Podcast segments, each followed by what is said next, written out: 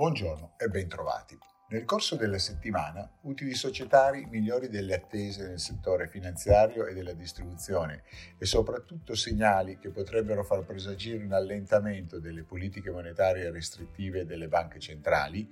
hanno sostenuto i mercati finanziari, prevalendo su evidenti segnali di rallentamento della crescita economica e relegando in secondo piano anche le preoccupazioni sul potenziale impatto sulle economie globali di un nuovo ciclo di lockdown legato al coronavirus in Cina. Negli Stati Uniti, in una settimana caratterizzati da volumi ridotti a seguito della giornata del ringraziamento,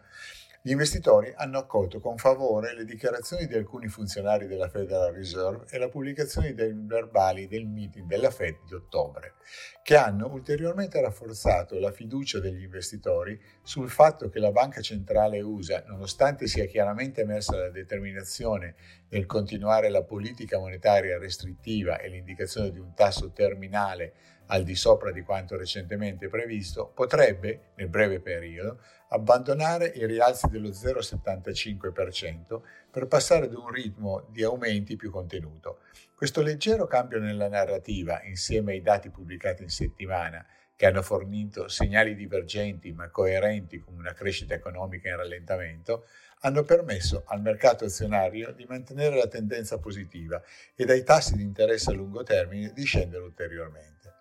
i verbali della Banca Centrale Europea hanno messo in evidenza un atteggiamento più rigoroso, con l'intenzione di continuare la politica monetaria restrittiva per combattere l'inflazione non ancora sotto controllo. Gli investitori non hanno però reagito in modo negativo a questi commenti, nella speranza o forse nell'illusione che i chiari segnali di una contrazione emersi dai recenti indicatori economici convinceranno anche la BCE a rallentare l'entità dei rialzi dei tassi di interesse. L'attività economica nell'Eurozona si è infatti ridotta a novembre per il quinto mese consecutivo, mentre l'indice dei responsabili degli acquisti, che misura l'attività del settore privato, è passato da 47,8 a 47,3, lasciando intravedere uno scenario recessivo.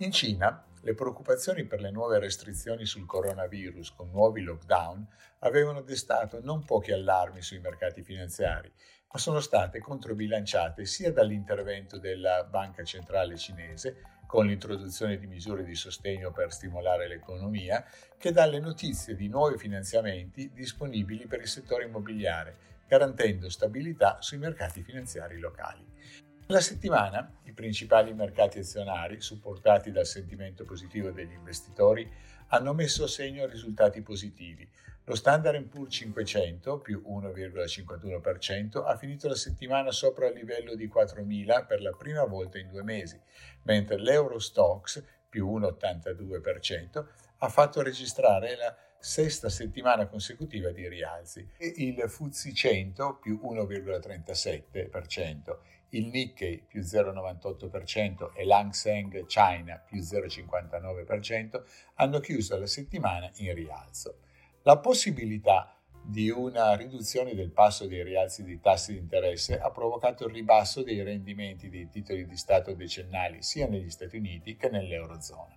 Ancora in ribasso il prezzo del petrolio Brent, meno 4,4%, che subisce le attese di una domanda in rallentamento dollaro leggermente più debole rispetto alla settimana scorsa. Questa settimana l'attenzione degli operatori sarà concentrata negli Stati Uniti, oltre che sulle dichiarazioni di Jerome Powell, sui dati relativi all'occupazione, al PIL e alla fiducia dei consumatori. In Europa verranno rilasciati i dati relativi alla disoccupazione, all'inflazione, sia al consumo che alla produzione e gli indici PMI definitivi di novembre. A nostro avviso, i segnali incoraggianti su inflazione e allentamento della stretta monetaria che hanno sostenuto i mercati azionari recentemente sono senza dubbio da prendere in considerazione, ma senza dimenticare che, nonostante valutazioni attraenti, il deterioramento economico e la potenziale debolezza degli utili raccomandano ancora un atteggiamento prudente mentre agli attuali livelli dei tassi di interesse rimaniamo più costruttivi sulle obbligazioni. Grazie per l'ascolto e vi auguro una buona giornata.